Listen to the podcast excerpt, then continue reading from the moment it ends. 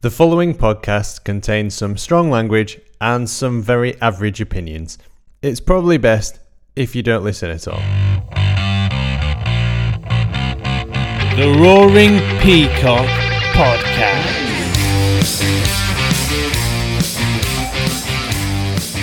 Let's go, baby. Already up, they said. Unbeatable. Best team in the league versus the best team in the league. Well, uh, that worked out for them, didn't it? Leicester, zero, nothing.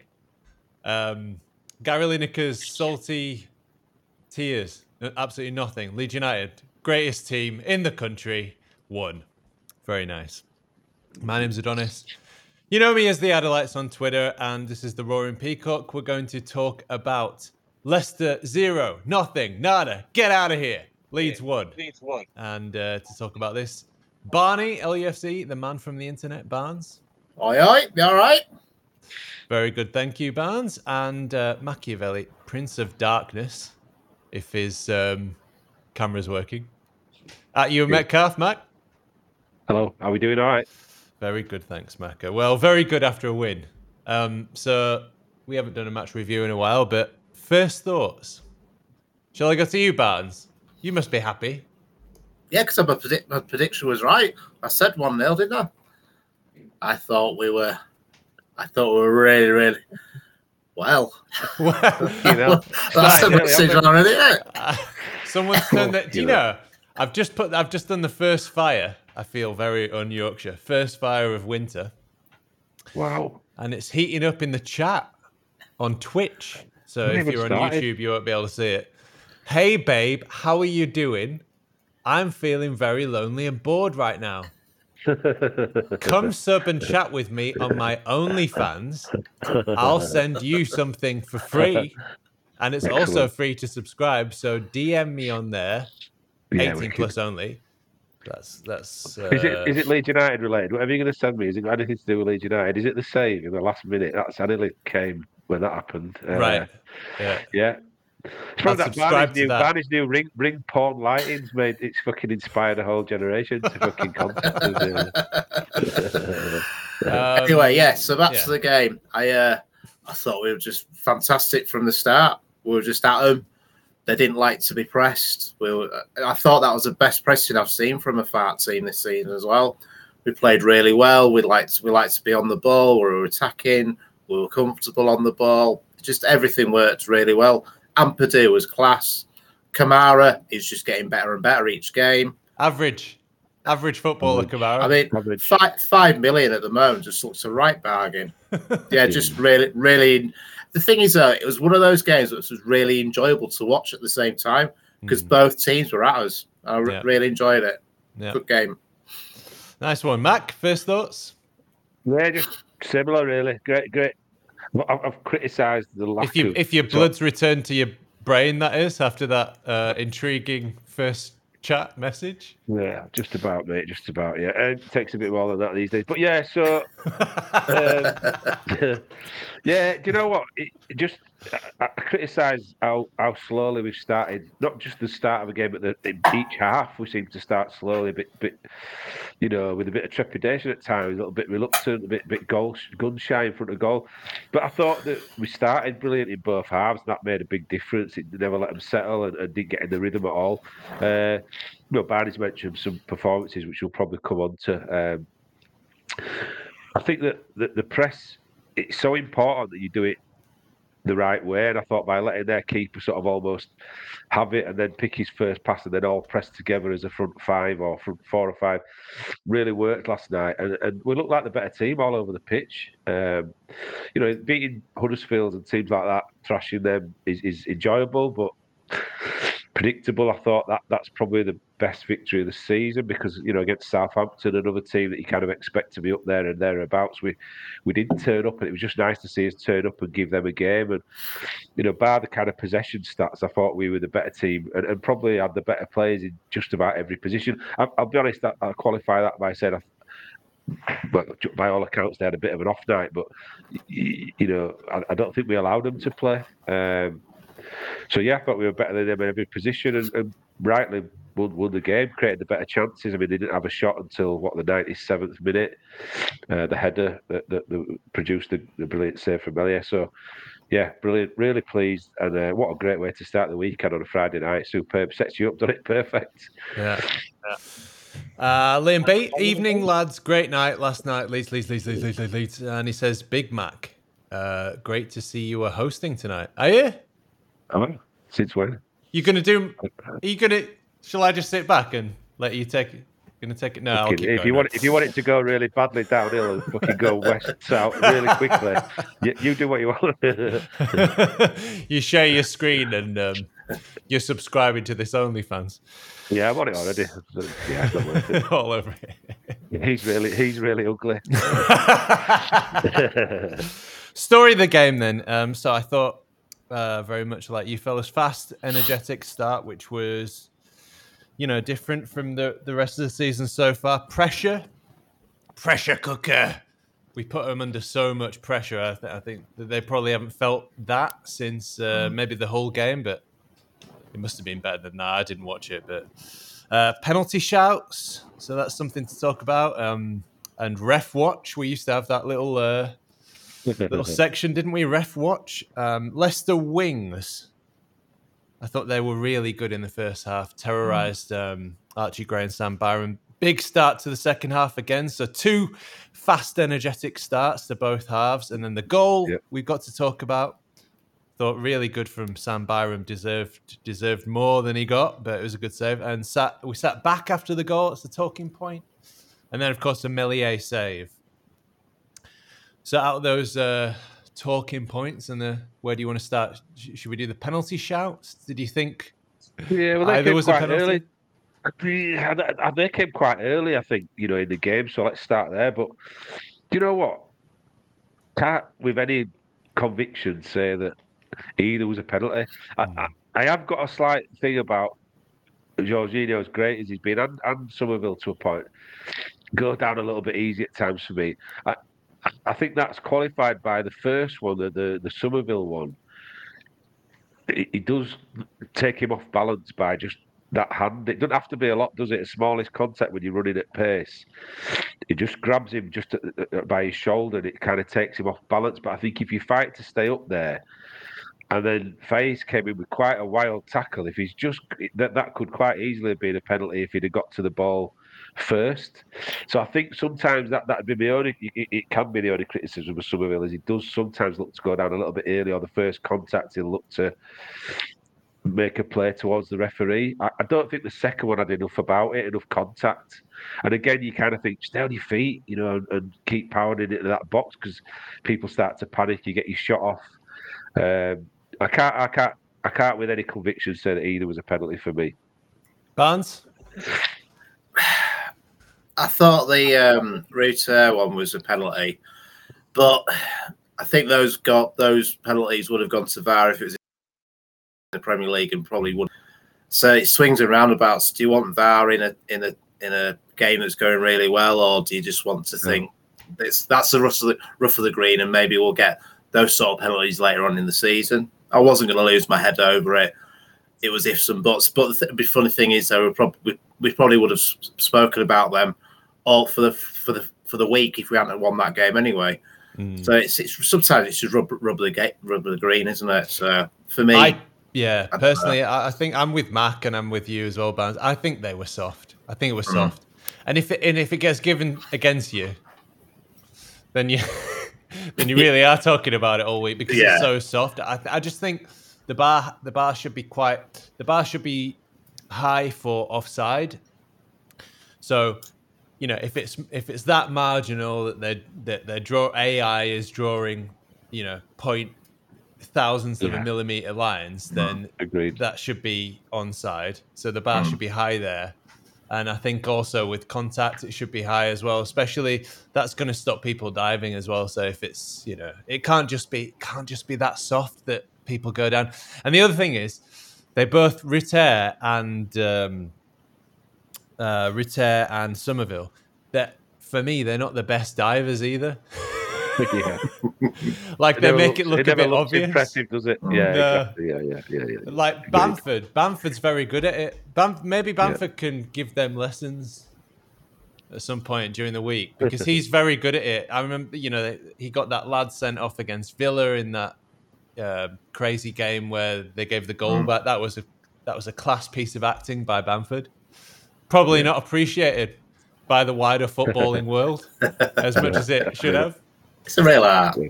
There's never there's never one of those um, end of the year awards, is there, for um, for the best dive of the year at these you know football writers award. Which, which is a real shame because you see it in the modern game now. So it's, it's, it's become a real skill in the game, isn't it, to get a player sent off for a, a penalty or something.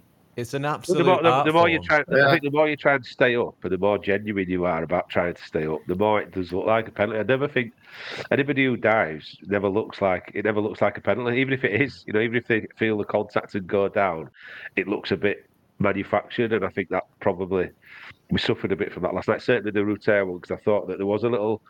He, he did sort of catch his heel, but I, I don't think there's enough there. And I'd like to see him trying to stay up and just swing a boot it and get it on target and see what happens. You know, rather than sort of flailing and falling down. Right, yeah. Uh, Liam Beat, great back four last night. All of them together. Archie and Byram did a great job stopping their two wingers most of the night. Even Byram played so well after the yellow card. That's true. Yeah, Yeah, that's, that's a really good point because when he got that yellow and then he did that other thing, I'm like, oh, he's going to get ready here if he's not careful. Yep. Um, Good point. Good point, Liam. Uh, Skip, who would you say is our best bargain in reference to performances, Byram or Kamara? Well, we got Byram for free, didn't we? so yeah. got to be got to be bad about it. And I think he's probably played probably played more game and he's filling a gap that is, that is a problem for us. You know, I think that left back position is still a big problem for us. I know Firpo was on the bench last night, but let's see what happens with him because he could come on and it still be a problem for us. You know, so I think he, he's probably the one that's filled a, a contentious and, a, and, a, and an important gap and created that back four that we've got. You know, by having him at that left back spot. I thought Kamara was terrific last night. I mean, quite easily. Well, not quite easily, 'cause I thought Rodon ran him a close second, and possibly Ampadu as well. There was others in contention, but he was head and shoulders above everybody else on that pitch yesterday, where he received the ball, how he used it. There's a couple of times where I wanted to play it a little bit quicker.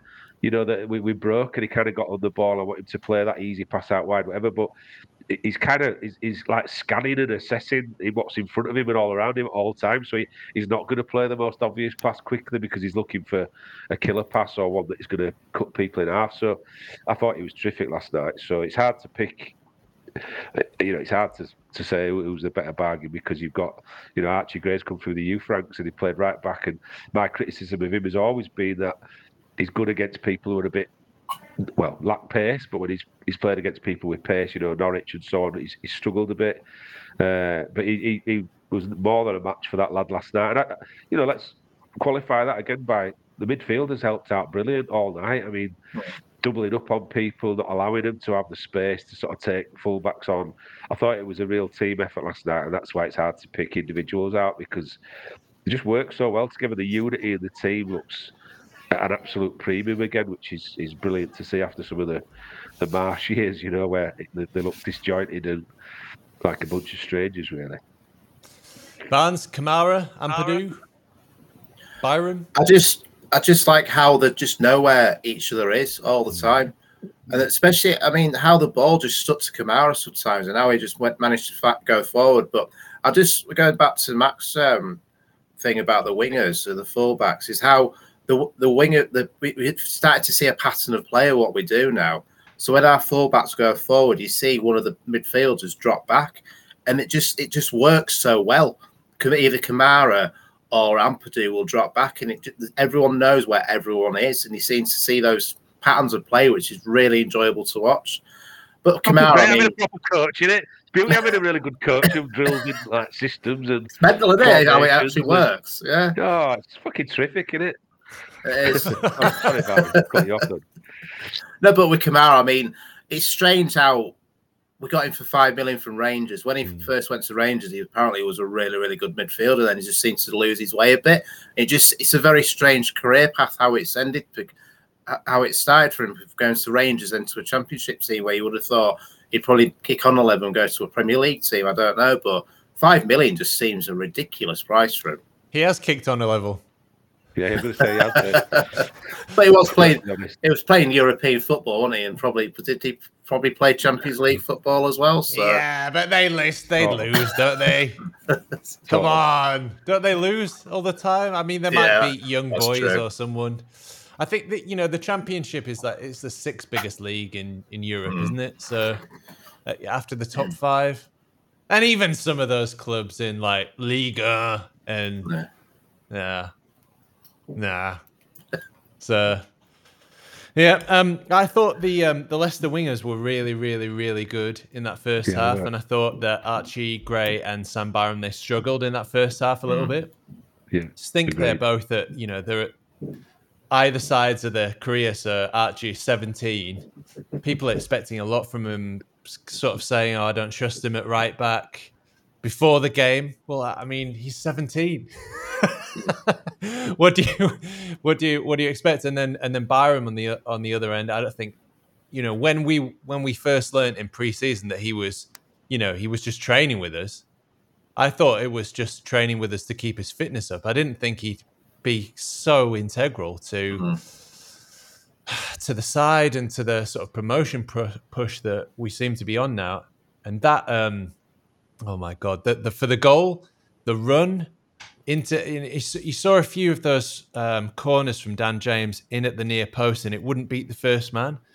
Sort of the number of years we've all been watching football and watching corners not beat the first man, and you know it's like a dagger in your brain. Basically, it's just so frustrating to see. But you, you, with the goal, you saw what he was trying to do. Mm, he finally yeah. got it uh, just over that first man onto Byram, who's rushing in, makes a brilliant run, spectacular header, great save, and it and it comes out to Rutter. But I mean, that's that's how good Byram's been playing. It's absolutely unbelievable. So. Mm. I think in terms of which one's the better bargain, you're always going to take the freebie, especially as a as a Yorkshireman. You like something yeah. for free, don't you? But I mean, people were comparing Kamara to Oliver Dacourt. And uh, I think I think I, I mean I I retweeted much, that but... I retweeted that, but I could sort of see because he's got he's got that.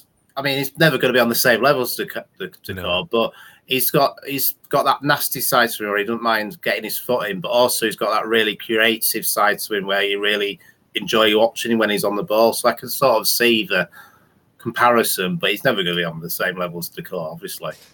And Mac, you were saying about how Kamara is a bit slow you know, on the bit ponderous on the ball at times.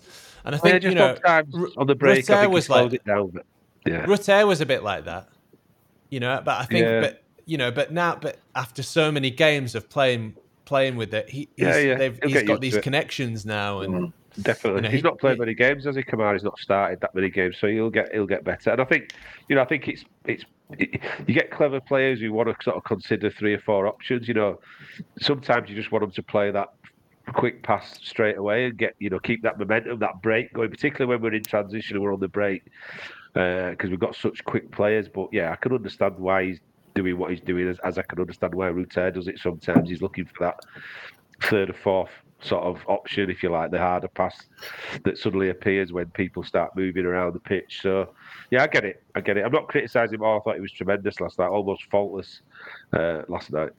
I, I think, think, it's also Byram, on, the, sorry. on the Byram thing. Sorry, really quick. It, it, it, that's experience. That you know, to get booked so early against a good winger who was having a, a, good game, to just learn how to, you know, see out the rest of that game and hardly let him have a kick. Uh, and it's probably down to manager as well. Is saying, you know, the midfielder's going to have to get involved here, maybe take one for the team.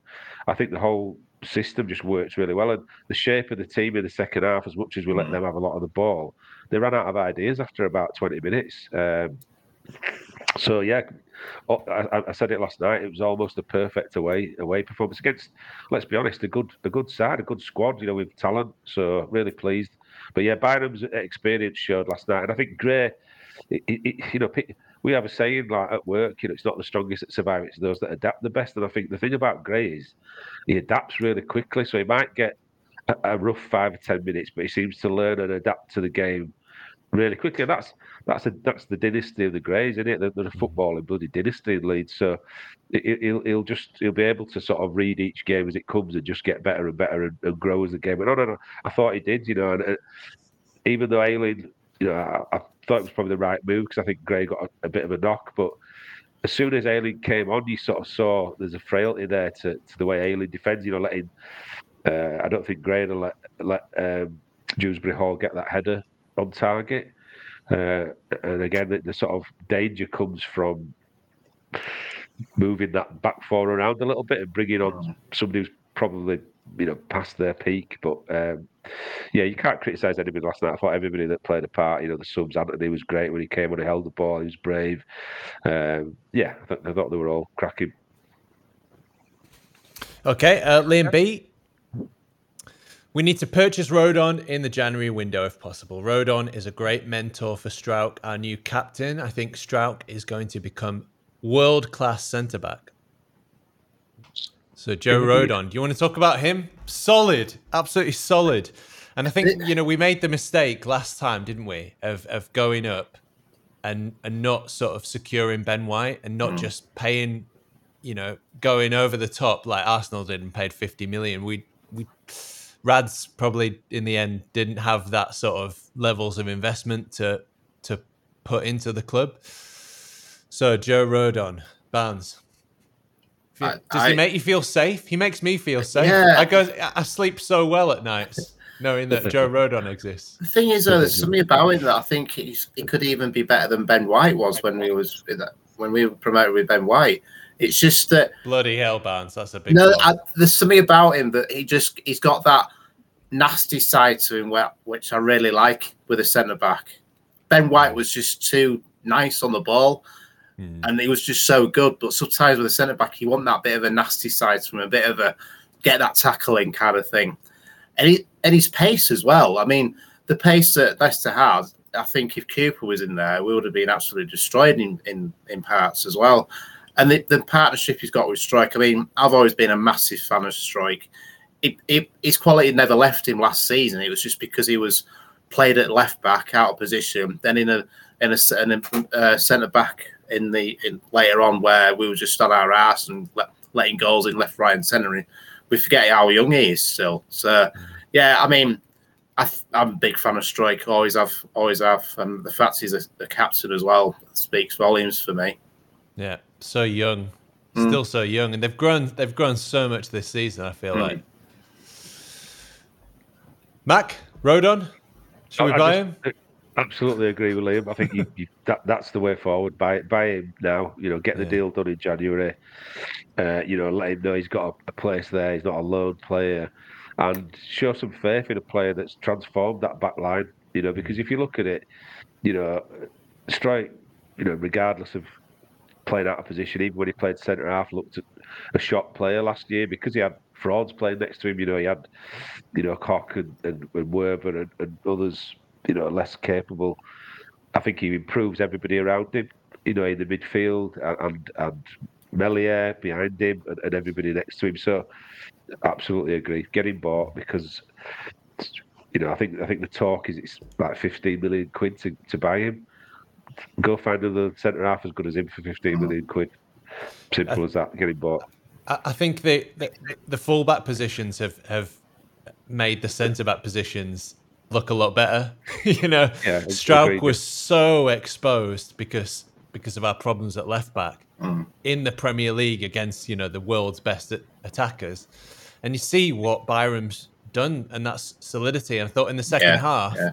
when oh. Summerville was when Summerville and James were dropping back and and helping helping uh, Byram and, and Archie Gray a bit more, so forcing the Leicester wingers inside and the Leicester play through the middle, you could see that that solidity increase even more, and then and then obviously Struijk and Rodon are going to look way more solid. But Rodon as a as a an organizational unit, as somebody who throws his body on the line every single time. He doesn't take any chances. Who, who you know, he does the, the basics extremely well. He's not, you know, the ball playing midfielder that that Ben White is, but he's he's got that nasty streak, like you said, Barnes. That mm. you know, I, I really like how he doesn't take it. You know, when he slid in and cleared the ball, even though Meslier was right there, right almost out of Meslier's hands, he's just not taking any chances at all. I, I just, I really like Rodon. I think he's improved us massively. class. And he can play. He can play football. He played a few passes through the lines yesterday, through about three or four. And I'll tell you the, the mark of a player like Rodon is, and, and Struijk as well. I was worried about. I wasn't worried. I thought it was good for us that Vardy started because I'd be worried if Vardy had come on as a sub with fresh legs because I think he's again past his best. But then you think, shit, that shows the same. He's one of them players that can come on with 10, 15, 20 minutes left and score, you know, with one touch. They neither, neither of them got a kick and that tells you everything you need to know about the performance of uh, of both of those lads. I thought Rodon was immense. I thought if Kamara didn't get man of the match, he was uh, pushing for that because he just it, no quarter given, won every header, never looked at. You know, they, they, they always say it's like they say about Ferdinand, did it? You know, you, you see these centre halves making sliding tackles and last minute ditch tackles and what have you. They can only get away with that so many times in a game or in a season. He never seems to put a foot wrong. He never looks flustered. He doesn't seem to get caught out of position. He's not catching up people trying to make those last ditch tackles because he's always in the right place and he reads the game so well. He's got so many attributes that you want to see in a centre half that it's ridiculous if we don't. uh, uh It's not always possible. Let's be really frank, hmm. but i- i- if we don't make every effort to try and sign Rodon in January, then there's something wrong because you know he's a Premier League. The other thing is he's a Premier League centre half. It's as simple as that. He's not a hmm. Championship centre half. He's a player that you know we we really need to be going up if we want to keep players like like him. Uh, I thought he was class, and I think he's been. I mean, you look at the tackle against Huddersfield the other week where the kid had you know ten yards on him and and he makes up the ground and puts in an absolute stormer of a tackle where there's no fault. He, there can be no risk attached to that, that that tackle that he makes. He just clears him him and the ball out. I think he's tremendous. I've got a lot of, lot of time for him. You know, leader, communicator. He's got pace. He's got everything you want. So uh, yeah, do get the deal done. He's, he's a bit like, he's a bit like Liam Cooper, but without the Faults. Yeah, without the you know without the nervous nervous energy that that Cooper sometimes has and the the, the mistakes that he made. You know, I feel like it, Cooper's a little bit susceptible every now and then to that just one error or two errors in a game. But he's got all of the other things like the uh, yeah the, the sort of leadership quality and the getting stuck in. He's the player that I, I was hoping Koch was going to be or turn out to be. But and the other thing I like about Rodon is he always looks in pain. Yeah. he gets up the camera pass and he's like, "Ugh."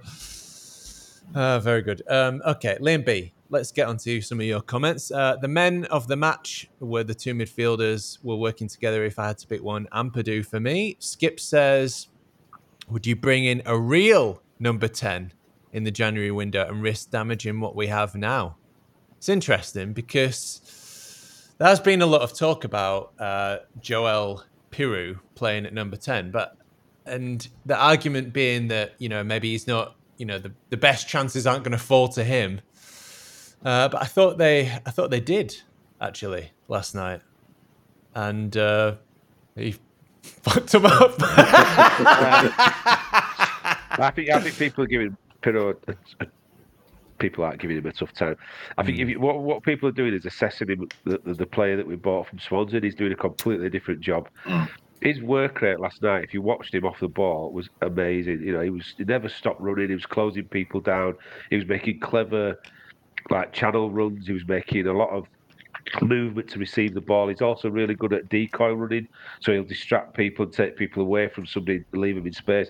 The, reason why Rutter got taken off was because Piroe was working th- three times as hard as him. As much as I love Georginio, I think uh, he was brilliant last night, Piroe, and I think people are looking, oh, well, why ain't he scoring? You know, why is he not scoring a goal every other game? Because he's not playing that thing. He's not playing as a ten. He's playing almost as a eight, ten, nine. He's all over. That that I was said to him today that that front four, apart from James, interchange position and sort of Yeah. end up all over the pitch like no other team I've ever watched, not even a Bielsa team. Um, So I think it's really hard to be, you know, ultimately, if you're winning games, you know, it's, it's the old thing about, you know, definition of teamwork where there's some, you know, greater than the sum of its parts. And that's what we are. Why would you change it? You know, somebody's put a comment about, you know, would you go after that 10? I loved, I, I used to play that position a lot. So I love the 10 position. I, think having a good 10 is a massive thing. But you wouldn't upset the apple cart. Now, the other thing is we've got to a Bielsa point where you can't just bring players in based on ability anymore. You know, you look at that Amiri, had he have come and he's now regretting the fact that I don't think he'd have been a fit personality wise. I think he'd have been a prima donna. I think he would have not necessarily gelled like the. You look at the unity in that team now, how, how happy it makes you, how confident you are that they're going to fight for each other and stick up for each other. And, you know, I'm not, I don't want players coming in based on ability now. I need you need to have the ability, but also the application and attitude to be part of this team. Now that's a wonderful place to be in it. You know that's what you want as a, a Leeds United fan is. We're not just buying some prima donna who's going to come in, you know, you Sinisterras or whoever it might be. We're buying players who want to be here. I think it's partly why Gnonto is struggling a little bit. I know he's only just come back from injury, but I think has, has been found out a little bit during the close season for, you know, agent or not, youth or not. Look at Summerville, look at how he's conducted himself throughout, and he's had offers probably more than Gnonto, better offers than Gnonto. So I think that, you know, previously it was him and Summerville and Gnonto were kind of this partnership, this, you know, best buddies and dancing around on the pitch and all that. I think Summerville's almost left him behind a bit, and, and, and, he's become a bit isolated as none. So you can kind of see that now. There's not that unison between those two that there was on the pitch and and just friendship wise. Because to fit in at that team now, you've got to be part of that wider group. You can't just have a little buddy or have clicks or whatever.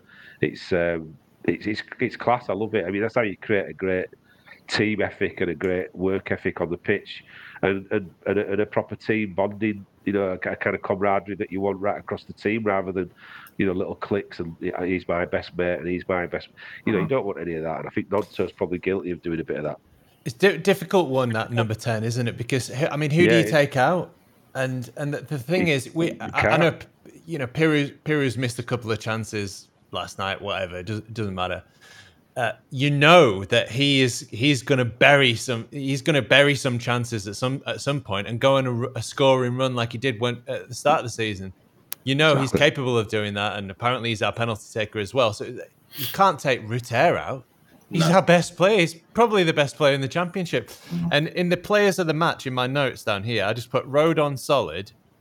I could have talked about Kamara or whatever, but I just put Rutter attitude, and I, yeah. I, just think, like, of all of the players that we've brought in, or, or that have, you know, sort of uh, had a, had their breakthrough into the first team, Rutter's attitude, I think that that's been the biggest transfor- transformation for me because he's become like the spirit and the soul of, of this team in the in the, in this in the way that Alioski embodied yeah. that mm. Bielsa that Bielsa side. Agreed. And, and, and, because he's nuts as well. He's just like Alioski. He's definitely a bit. he's not playing with a full deck, is he? Uh, Georginio, definitely not. Yeah, great. And you know what? As well, smile on his face. Yeah, I was just going to say, he's just just enjoying his football. It's really like when he's his interview after the game, he's like really smiling, like yeah, I'm really happy. Yeah, I'm enjoying it. It's not the yeah. They, they asked him about singing his name. He said it's not just about me; it's about the whole team and stuff like that.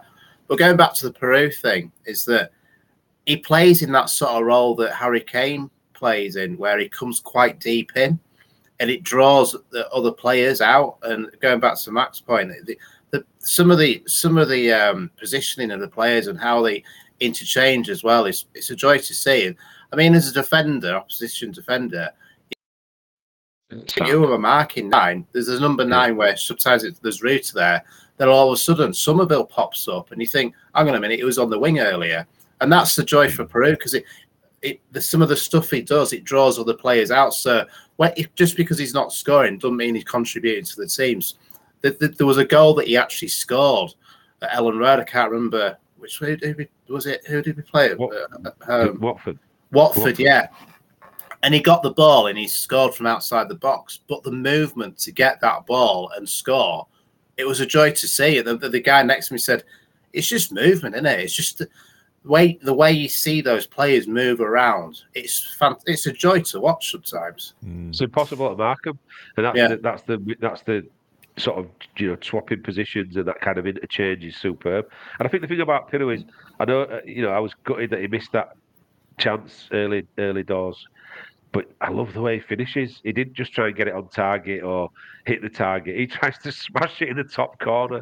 you know, it's like I love that me, and I, the, the goals will come without a doubt. And if you don't understand how good a footballer he is as well, technically, and how his touch and how he moves people around and makes space for others, you, you're probably watching the wrong game. You know, 'cause you're probably following the wrong sport. He's a finisher as well, isn't he? Like he's not Yeah, just going so. to hit and hope. He's not. He's not even going to hit like. Yeah, he's quite. He wants to hit the corners of the goals. You know, you're never going to see him like probably put one straight down the keeper's throat. You know, he's always aiming for those corners. So even when, even i- if it misses, you know, well, fine.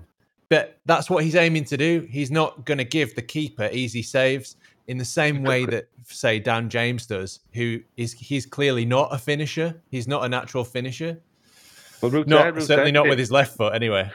Rutan did it two or three times yesterday. Yeah, he did. He's, he's p-rolled a couple of shots, and that's not Piroe. Piroe, and the chance that the keeper saved that went out to James, you know, the, the one that he tried to put in the far corner in the second half, you know, he did just try and get it on target or knock it 30 yards over the goal, try Mm. to put it. He's, he's, he's not far off. He's inches in it. It's it's you know a, a, a foot away from being bang on. So it'll come. It'll come. And I, I know what Skip's saying. Like, I know what you're saying, Skip, because you know, if you added, if you added a Pablo Hernandez, if you if you added, you know, a really extremely creative midfielder who could create lots of chances all the time and was very very accurate, like extremely accurate from set pieces, then you know you'd probably have just about everything that you could want in this in this team now, because you know. Pablo was so great, especially when he played on the right wing, and and and you see time and again when when James has the ball and he, he his delivery just isn't up to the, the level of of Pablo's is, but it's just a different team and and they offer different things and it, it's very difficult to change a winning side at the moment because it's like who do you take out and how can you really sort of complain? But I know what he's saying. Right, uh, Liam B. Uh, the front four put in a shift last night. All worked for the team. Summerville and James helped out the two back players by doubling up. Yep, second half, fantastic. We looked much safer, didn't we? Uh, if Bielsa wasn't coaching Uruguay, and we had the chance to bring him back to Elland Road over Farke, would you take it? Not for me. Yeah. No, I, I, I mean, I, I want to enjoy that history, but I don't, I don't want to go back to there. And no. there's too many comparing and things all the time. And Yeah. and to be fair, I don't think I could take another season under, under Bielsa or two seasons because it's it's it's bloody hard work. It's enjoyable, but it's bloody hard work as well. I, I don't think I, I just want to enjoy it. Yeah, I was there to witness it. Move on. Yeah, yeah, yeah, yeah. Agreed. The the defense feels much more solid under Farke.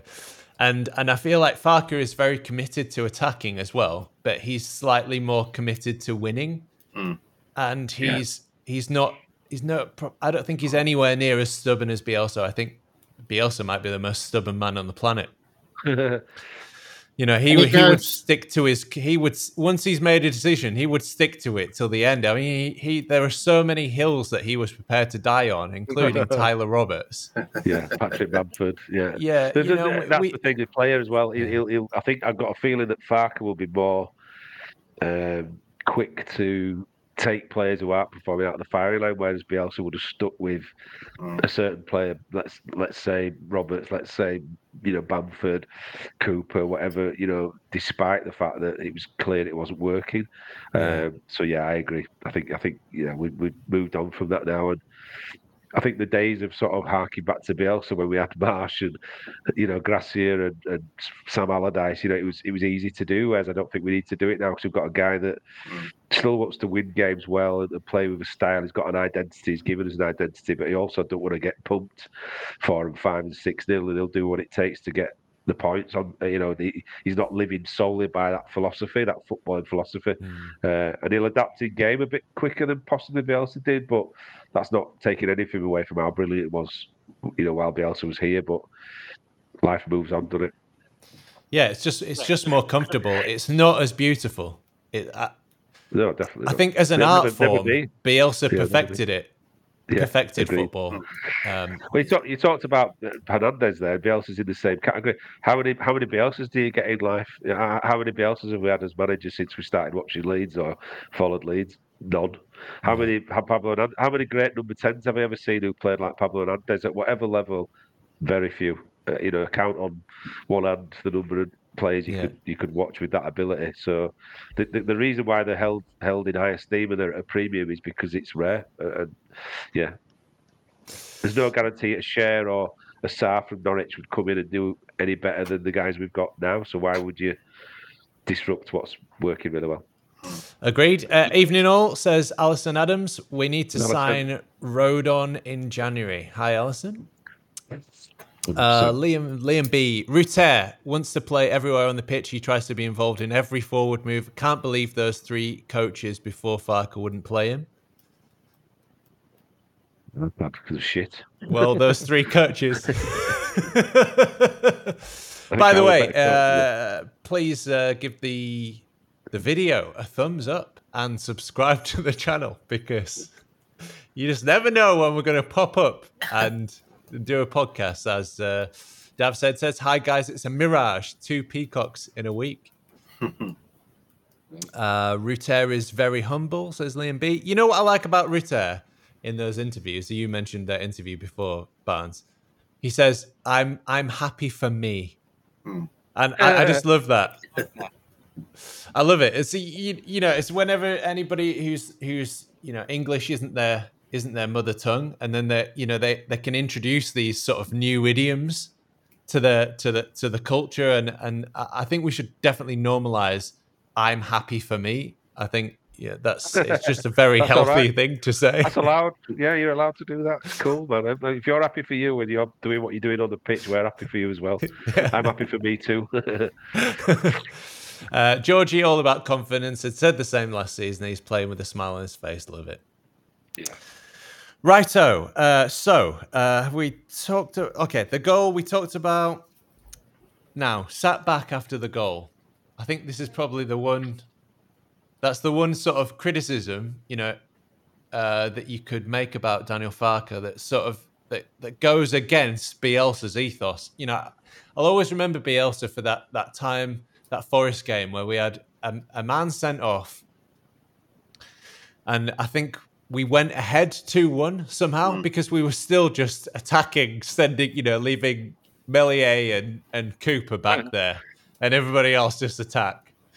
Um, and and we went we went ahead, and I just thought, wow, we we're we're, we're going to win, you know, with ten men, and then I think it was two one, and but he didn't sit he didn't sit back, he didn't want to defend it. He was he was Bielsa was yelling at them, no no, why are you trying to defend this two one lead with ten men?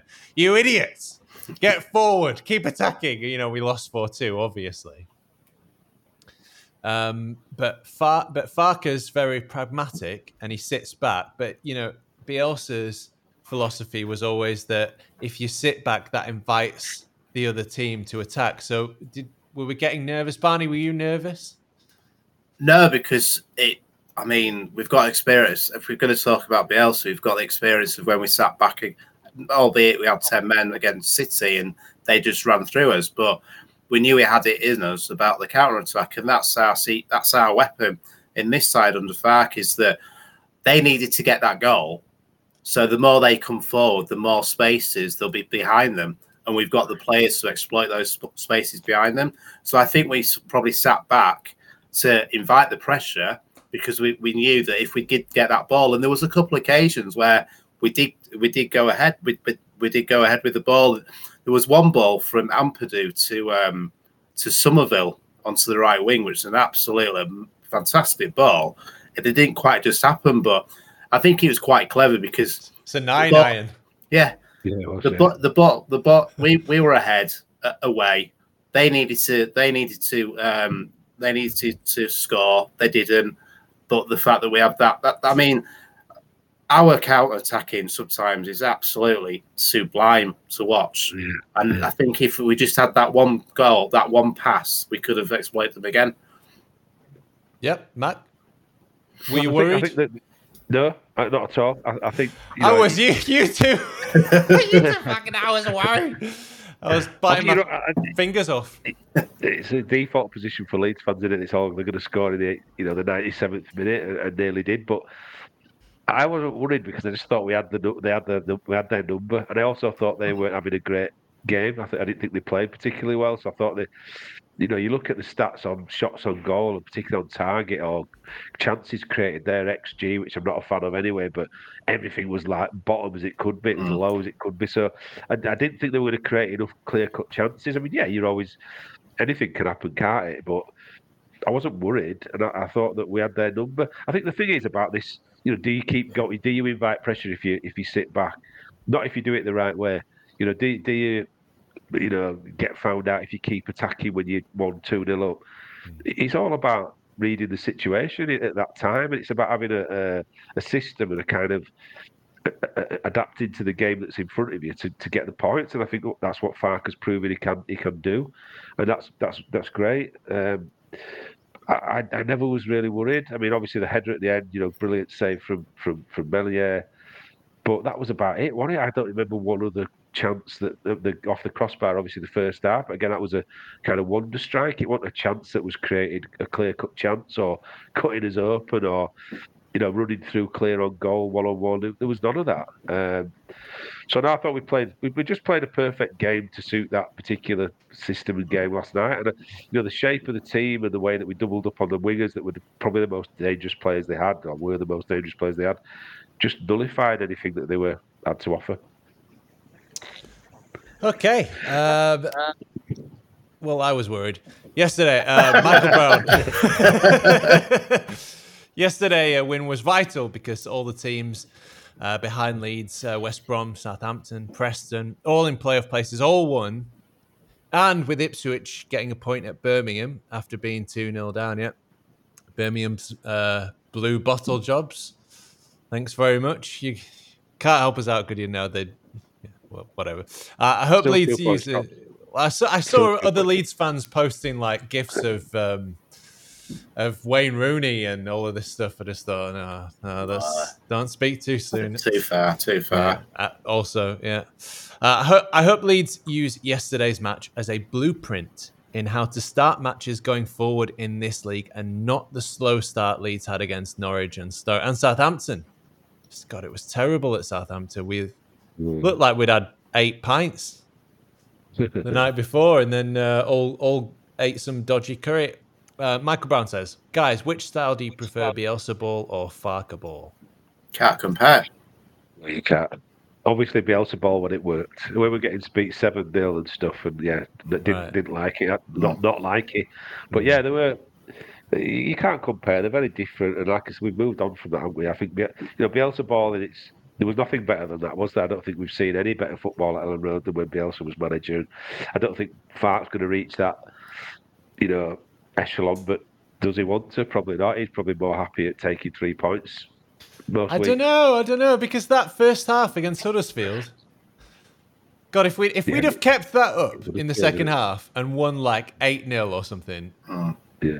I, I, I- it's difficult to see a more perfect game than that.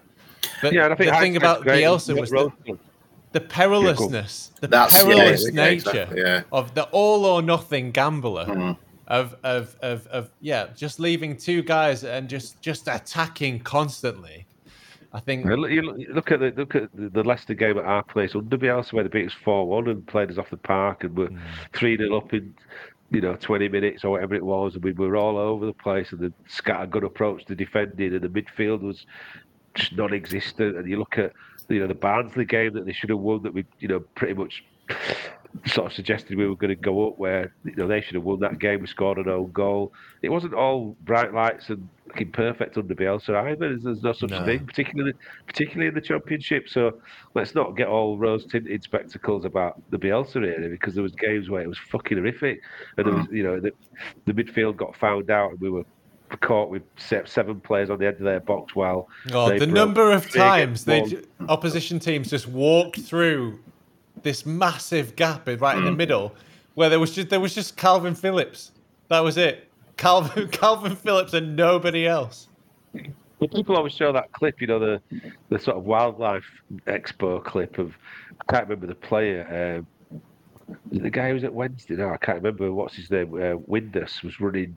I can't remember who he played for at the time. Was it Wednesday or whatever? And he was running through, and every like seven Leeds players were hounding him to get back and win the ball. But the point is, seven players were hounding him to get the ball back from Mhm. an advanced position while he was one against one at the other end of the pitch. I mean, it was perilous and it had a, a high risk, high reward when it worked. But there was a lot of times where it was a bit embarrassing how exposed we were. You know, particularly when he played a good team.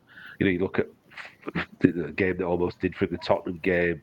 You know, Man City, Liverpool, where you know Man United that, that first Man United game six two, where they were you know, but Tomine barely scores a goal, scored you know twice in the first ten minutes.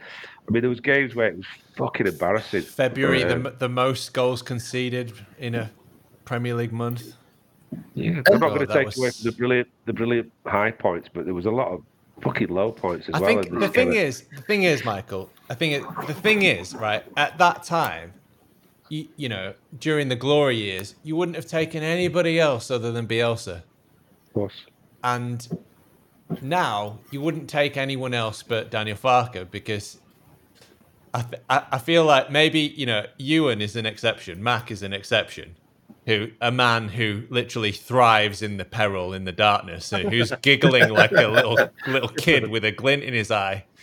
Um, but for, for, for a lot of us, especially Barnes and i you know that we we do not enjoy. We, I think it's it's safe now with Farke. I feel much more secure and safe. and that's that's the thing for me is that there was so there's, there's been so much stress the last two seasons. This season just feels very not Leeds. The way we've gone about with recruitment, the way we go going around as a club by seeing to have a proper structure in place in the boardroom. We've gone for a manager that knows the league. We play really, really good football, but it's not heavy metal football all the time. If, if, if that, like you're going back to Kamara, maybe sometimes he doesn't take that pass because we're so used to it, like 100 miles an hour all the time. Hmm. So maybe it's good just to play some safe football at times and then do attack because we do play some really attacking football. But it feels like this season feels very normal, just very, very normal. Gone for the right players, gone for the right manager, playing really good football. And I do feel that a lot of, I like everyone talking about Leicester and Ipswich because we're just going around our business, going under the radar, just doing what we need to do, picking up those points. Yeah, you might lose a game, you might not turn up at, at some games. That will happen in the championship. But I know with Farke, we'll go on a run again. We'll win four or five games on a on a trot, and then might lose a game. But I don't feel stressed about it. I just feel quite happy knowing that we're okay where we're at. Yep, I agree. Okay, uh, man of the match then. Player of the match or players of the match. Barry, I'll let you go first. Uh, Kamara for me. I just thought the way he ran midfield was fantastic to watch. Did everything he wanted from a midfielder. Does the dirty stuff, but does the, some of the really nice, attractive attacking stuff as well. Okay, Mac. At the risk of making probably your man of the match now, because Kamara's gone, uh, I'm going to go Rodon because I think to keep a clean sheet there. I don't know how often that's been done. Probably not very often. Um, I just think his leadership, as I've said already, I can't build him up anymore really because I, I thought he was terrific. Um, yeah, I would probably say Kamara, you know, but the risk of repeating what Barney said, I thought Rodon was quality. And, and, and you know what? It's not just about the tackles and the headers and the, the duels that he wins and the stopping players running uh, uh, and the kind of toughness that he displays and the fact he can play, can play a pass and what have you, can see a pass.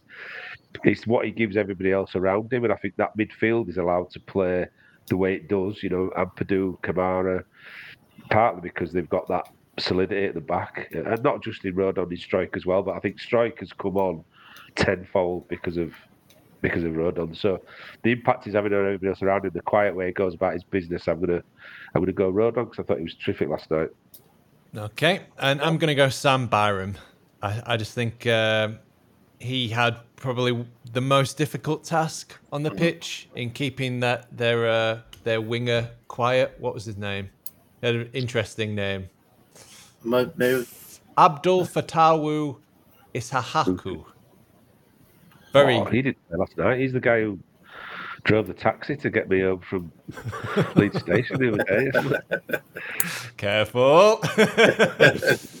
no, no, I- yeah. I mean, when he turned when he turned Byram inside out and then swung swung that shot crashing into the crossbar, just That would have been a really good goal, actually. Really good it would goal. have been yeah. Amelia had no chance. Would No. it? Um, no, I thought he did. I thought he did really well. I thought he, he struggled to to to uh, to get get his number for Tawu's number, but um, with a little bit of more help from Summerville in the second half, he, he did really well. I thought having got that early yellow card, and the, the, the two players went down really easily. Was it Kas- Kasaide and um, and Fatawu? I thought they went re- went down really easily, and uh, yeah, he didn't really deserve them. I didn't think, but he he didn't get flustered. He could have very easily got frustrated and flustered and had a go at the referee. Just that experience again, isn't it? So, and but then to go on 70 minutes or whatever it was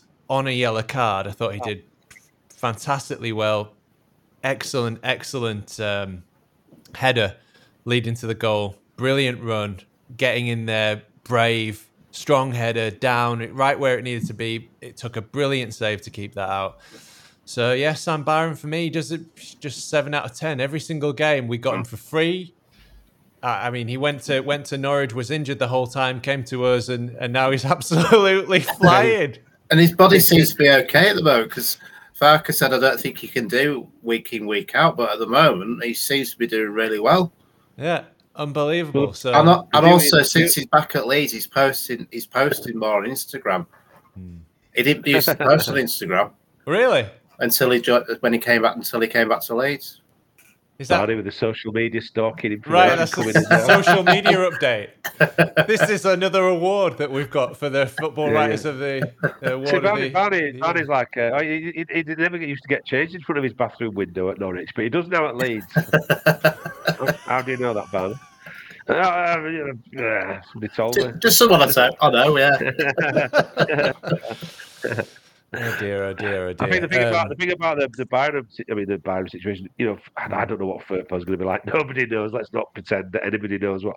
But you've got Spence to come back into that team, who's going to be, I think, Wow. phenomenal in that. And then you've got Firpo potentially. You've got Dallas to come back. Again, we don't know what Dallas, what Stuart Dallas is going to return from injury, but you know, you still got a lot of people to come back into that team, and it just gives us options, doesn't it? And I think that we showed last night that they're not all that Leicester. I mean, I think they've done really well to grind out results because the championship's one of them, like the Stoke game for us, where you know there's there's an odd result. You think, how how did that happen? And hmm. they've not been they've not been party to that yet. I think Ipswich, as much as people are slagging off Birmingham today, I think that's great for us. They dropped two points at a, a know poor team. Birmingham beat us. I know that was before Rooney and stuff. So there's going to be loads of swings and roundabouts now. I don't think you can worry about other people's results just yet Exactly. because yeah. it's going to there's going to be so much is going to happen. I mean, West Brom, Preston going to be still up there at the end of the season. Who knows? But I think you just got to enjoy it. You know what we're doing at the minute and focus on ourselves. Mm. And I think just touching on ref watch as we used to do, and we don't do so much now because we're kind of not under the spotlight of the Premier League. I, I thought the ref did okay last night, but I'll tell you what I thought was shocking. Fucking Byram got warned after that first tackle that it was a kind Oh. of borderline yellow. yes. And then he said, if you, you could sort of see him lip reading, he was going, you know, one more and it's it's going to be a booking. Fucking hell, Harry Winks made about eight tackles that and were Kasa- of Kasade was the one. Uh, I don't know if that's how you pronounce it. hell. He stopped a counter attack. He stopped the counter attack, pulled him back. It was the most obvious professional foul you ever seen.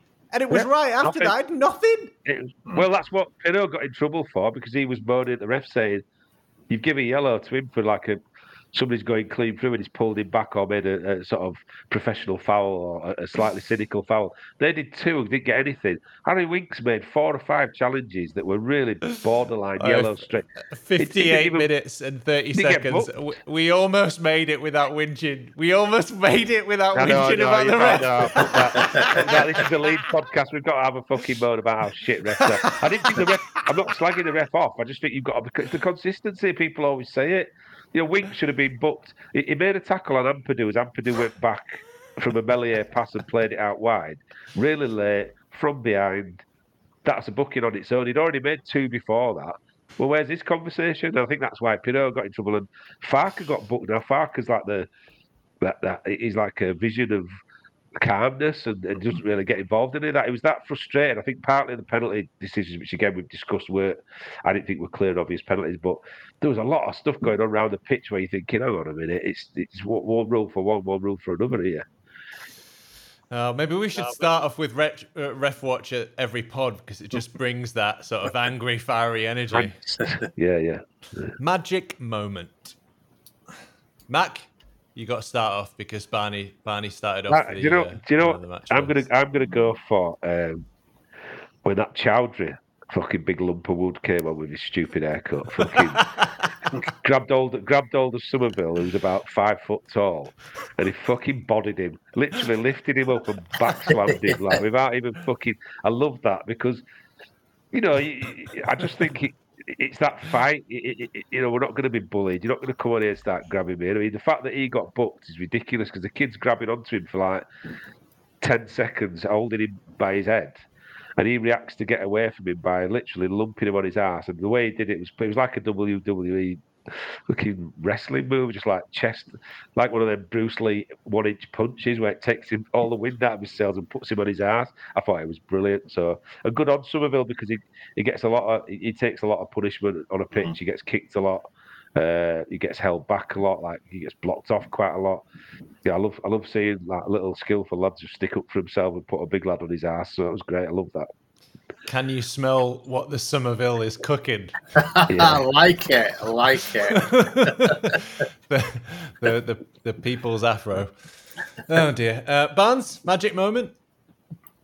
I think it had to be uh, the goal celebration when James did the uh, corner, goes in, he turns around to the the away crowd, does that, and then all of a sudden the players go. Georginio jumps up like goes like that. He pushes everyone out of the way and then just does the lead salute to the fans. Brilliant, yeah. brilliant, loved it. Oh well, I thought you were going to go with Meslier's save.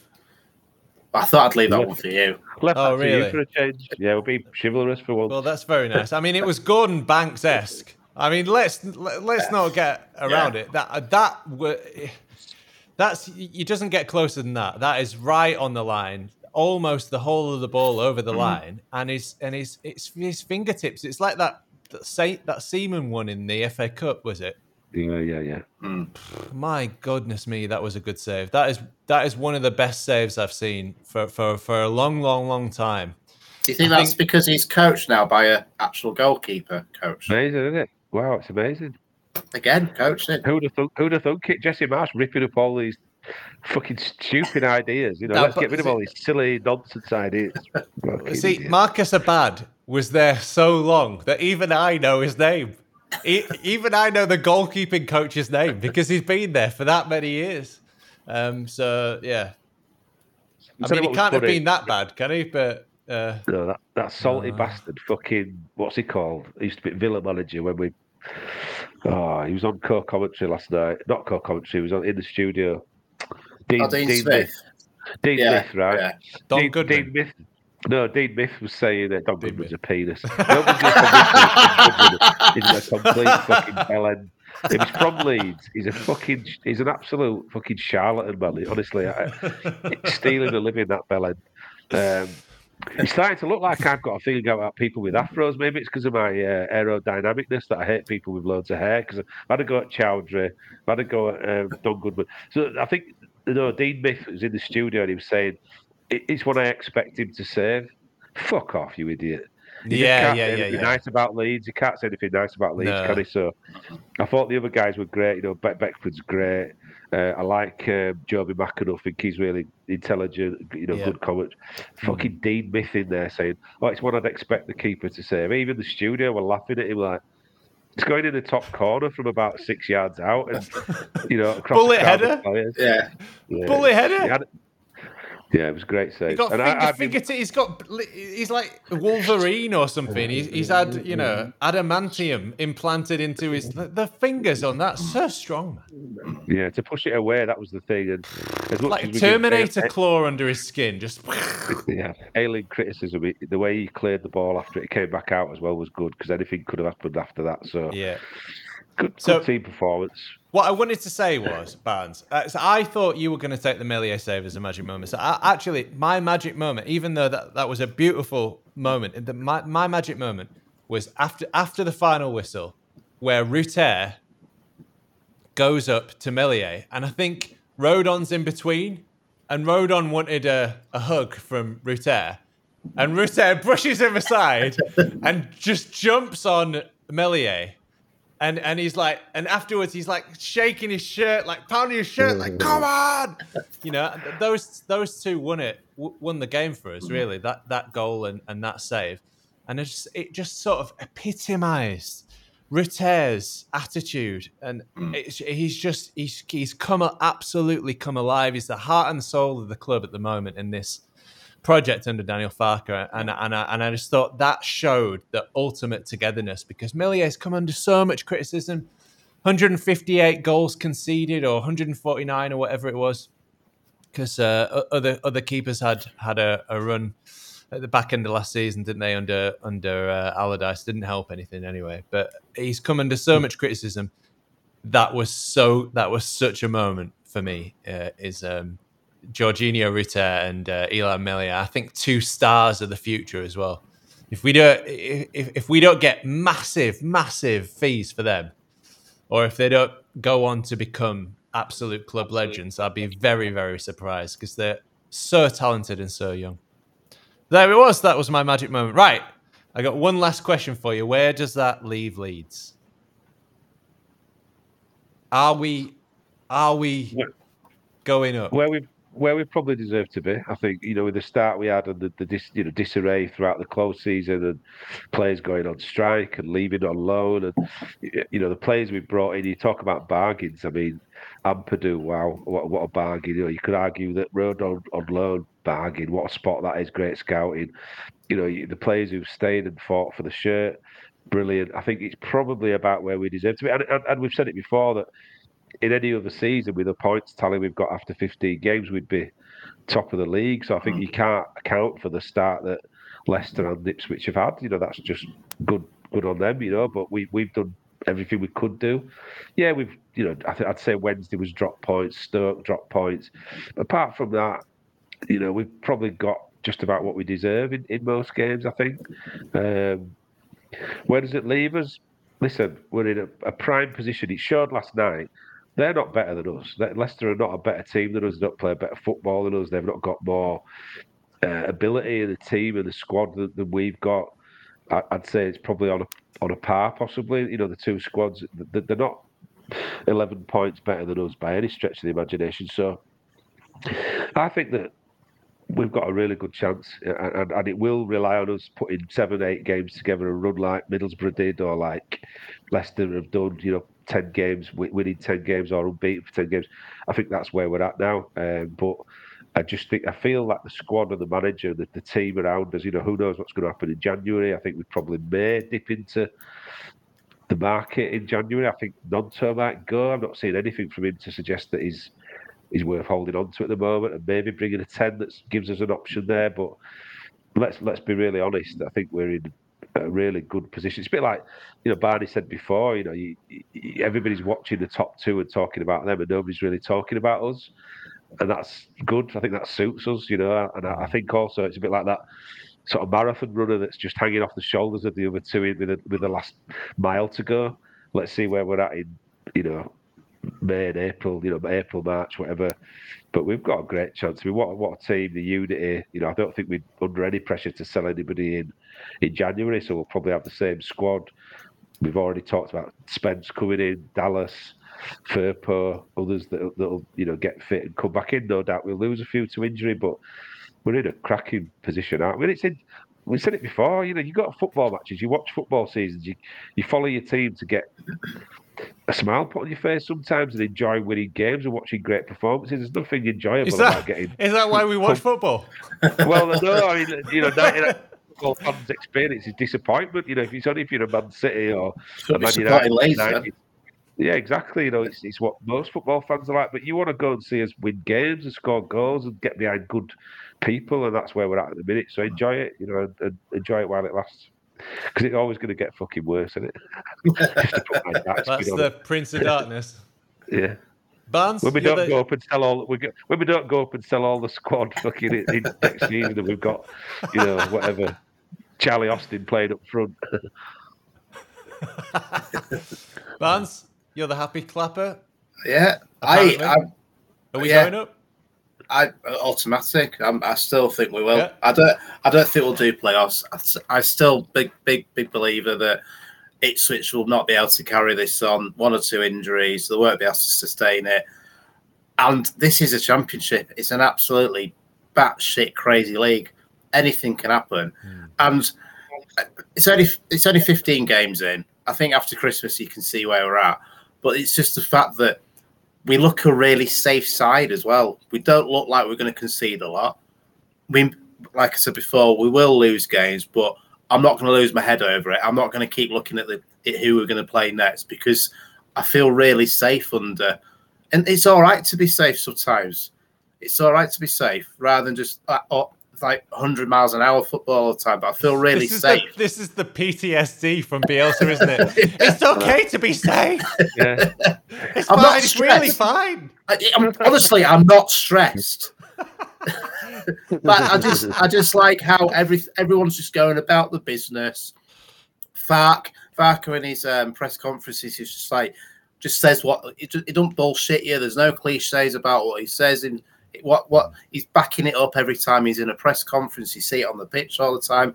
I just really, I'm in, enjoying this season. It's probably because we were used to losing, and that's when the suppose we got got to a point of used to losing. But now I feel like you're going into every single game feeling confident.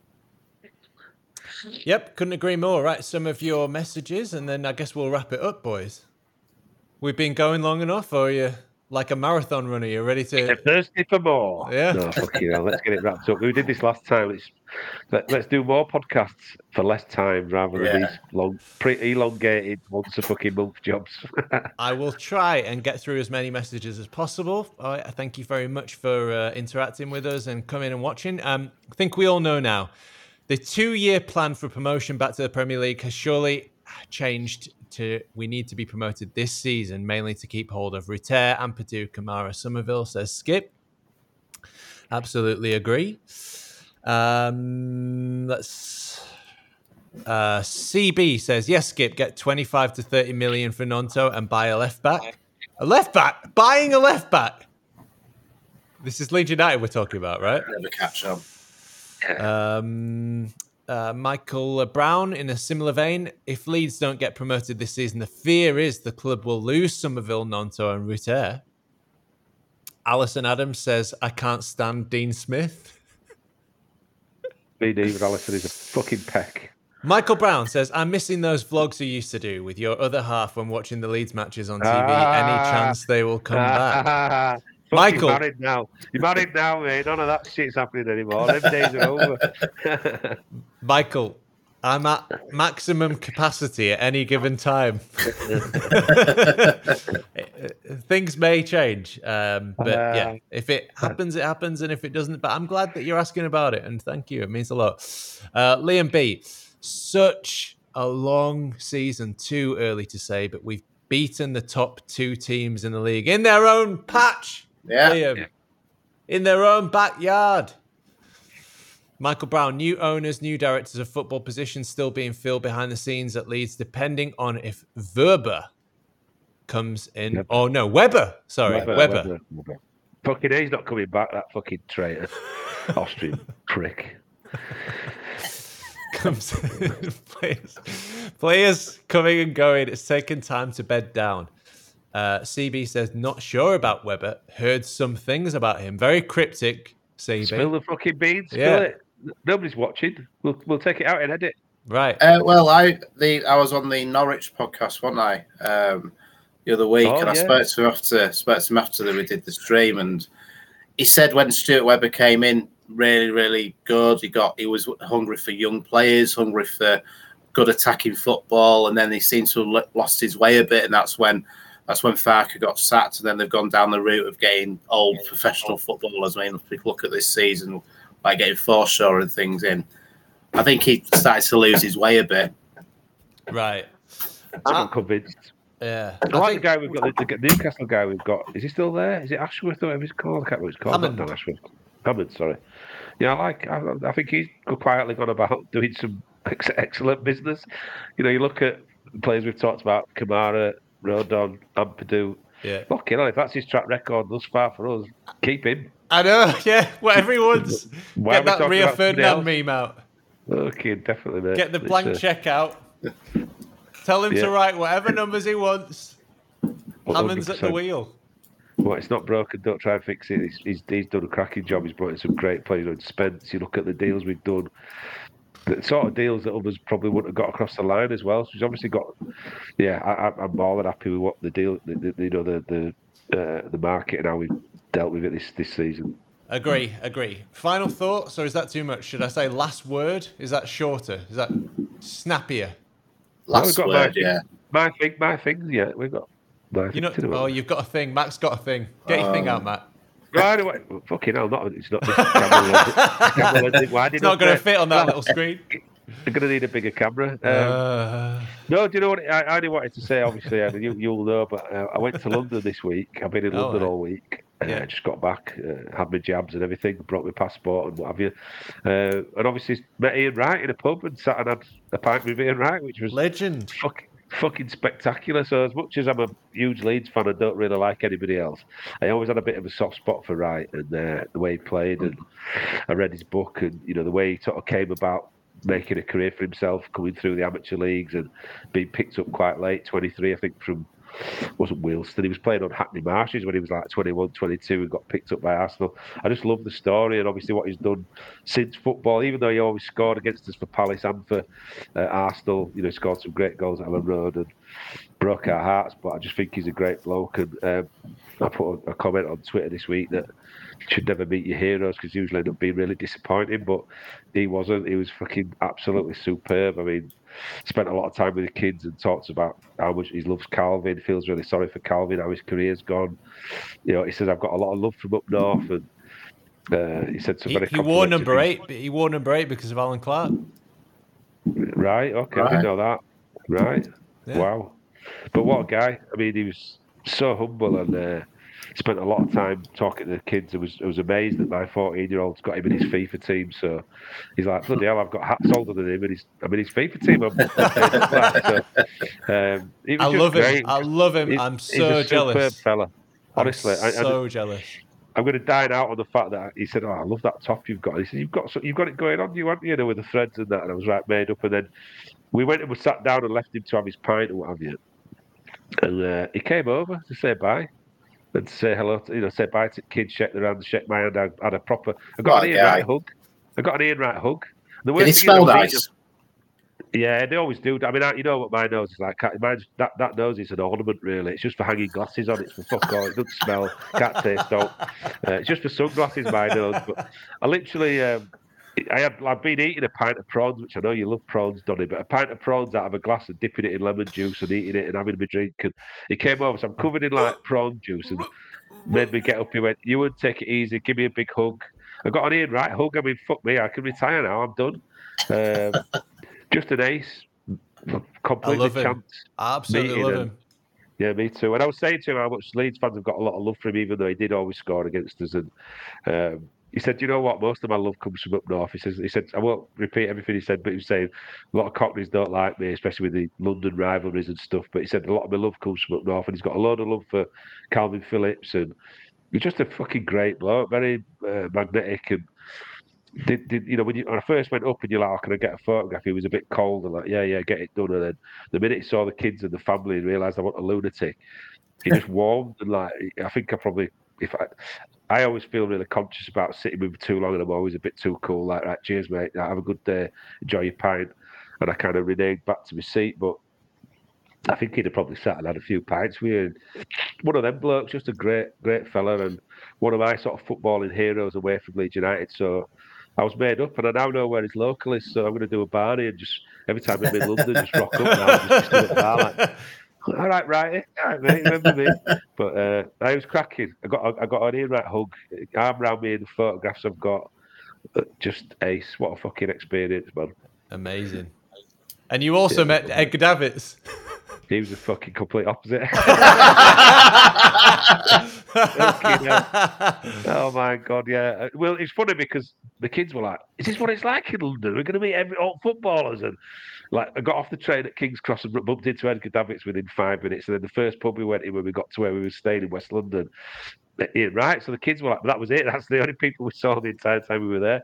But Edgar Davids was like, I said, all right, mate, can I have a photograph? And he went, and like, looked at him and I thought, shit, is it Edgar Davids? So it's just some Rastafarian bloke with orange specs on that looks like him. And he was like, I said, yeah, Edgar Davids. He went, yeah, yeah, yeah.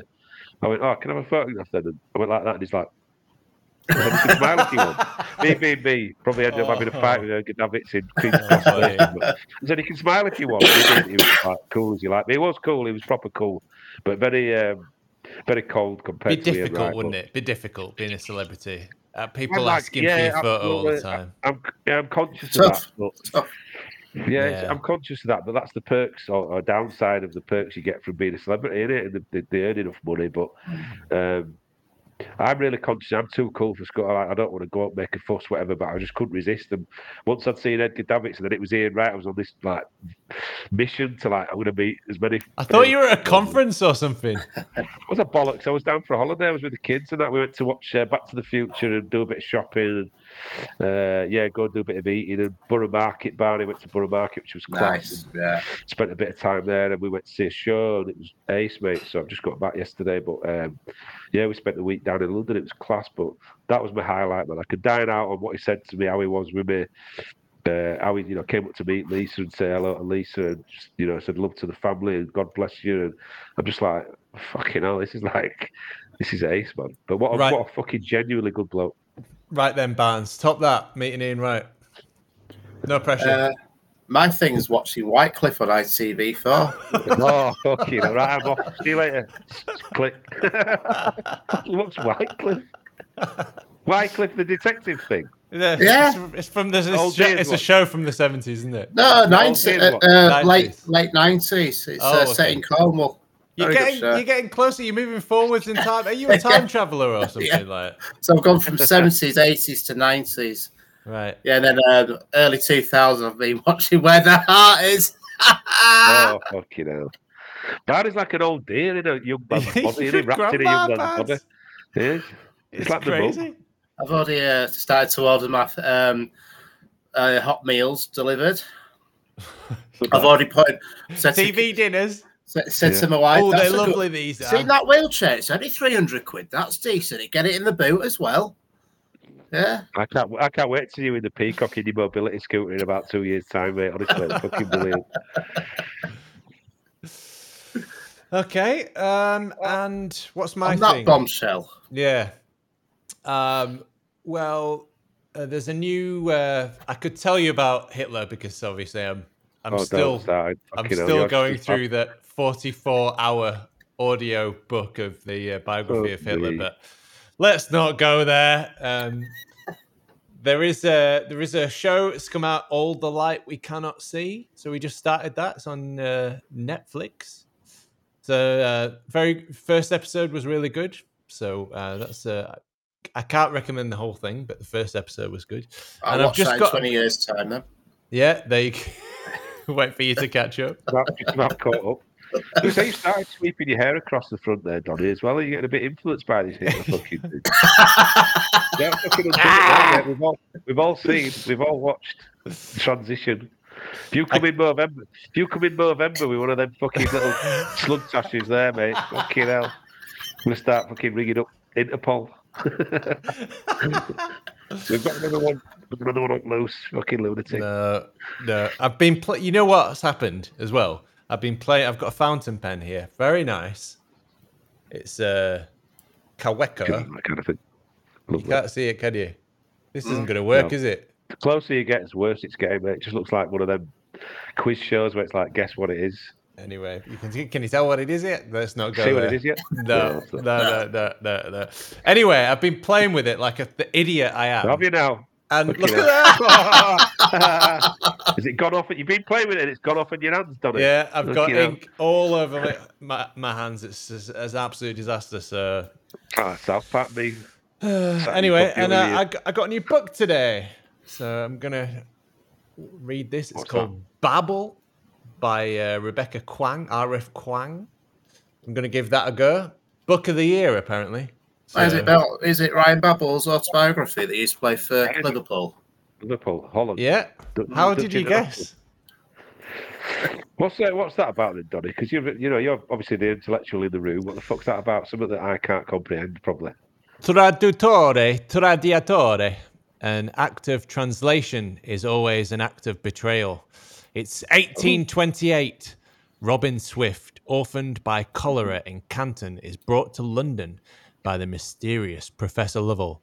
There, Robin trains for years in Latin, ancient Greek, and Chinese, all in preparation for the day he'll enroll in Oxford University's pregi- prestigious Royal Institute of Translation, also known as Babel.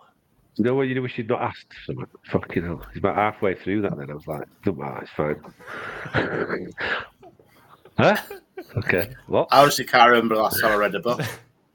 really? I know, Uh, just being dyslexic, it just takes too long. I just think, fuck this. No, I'll watch the film instead. Are I've you got right dyslexic, quad. Barnes? I'm dyslexic. Have you not noticed my tweets half the time? They don't make sense. I thought that was just. Yeah, to you. be honest, mate, I've, I've listened to you speak a load of times and you don't make sense. thought you were just so it's pissed. not- yeah, not, to, not to do with that. No, I couldn't tell. I couldn't tell at all. Yeah. And y- your followers don't seem to mind. You got enough of them. Mm. There you all go. Not doing, though. not doing too bad for yourself, are you? you don't need books anyway. What do you need books for? What a shit. Burn 'em. Yeah, movies are You better. know, we had the, I've got into audiobooks. I've done Spotify. I've done. Uh, Yeah. I've got audiobooks for free now. So I've been listening to Morrissey's autobiography, which I just didn't have the patience to read because it's like fucking reading some Shakespearean play where the language and vocabulary is brilliant, but quite hard to get into. Um, so I'm listening to that. so I've it's like it's to- like it's like his lyrics, but for you know, but, But for, for- a whole book. But 600 pages of them. Yeah, it's a lot. Uh, Bob, Bob, what's his name? Bob Mortimer's autobiography, uh, not autobiography, Away, Away, whatever it's called. But listen to that, and yeah, Taste, uh, Stanley Tucci's. But so it's been a, it's been a blessing because I just like going to bed and putting my earphones on and sort of chilling out, listening to audio books because I'm not a great reader, as you've probably fathomed. I've got loads of audio books on the go. Yeah. Uh, obviously, the main one is the Hitler biography. Let's not Yeah, get into it No. Again. Right, Obsessed that's it now. That's Right, it. That's off. done. That's done. We're gonna beat Plymouth Argyle. Don't you worry about that. We don't even need to. Oh, and by the way, just a quick, a quick on this day. Should get Oh, yeah. sponsorship by this. Joe Mewis, send us some money, will you? uh, on this day, Saturday, 4th November, leave you with a cheery memory.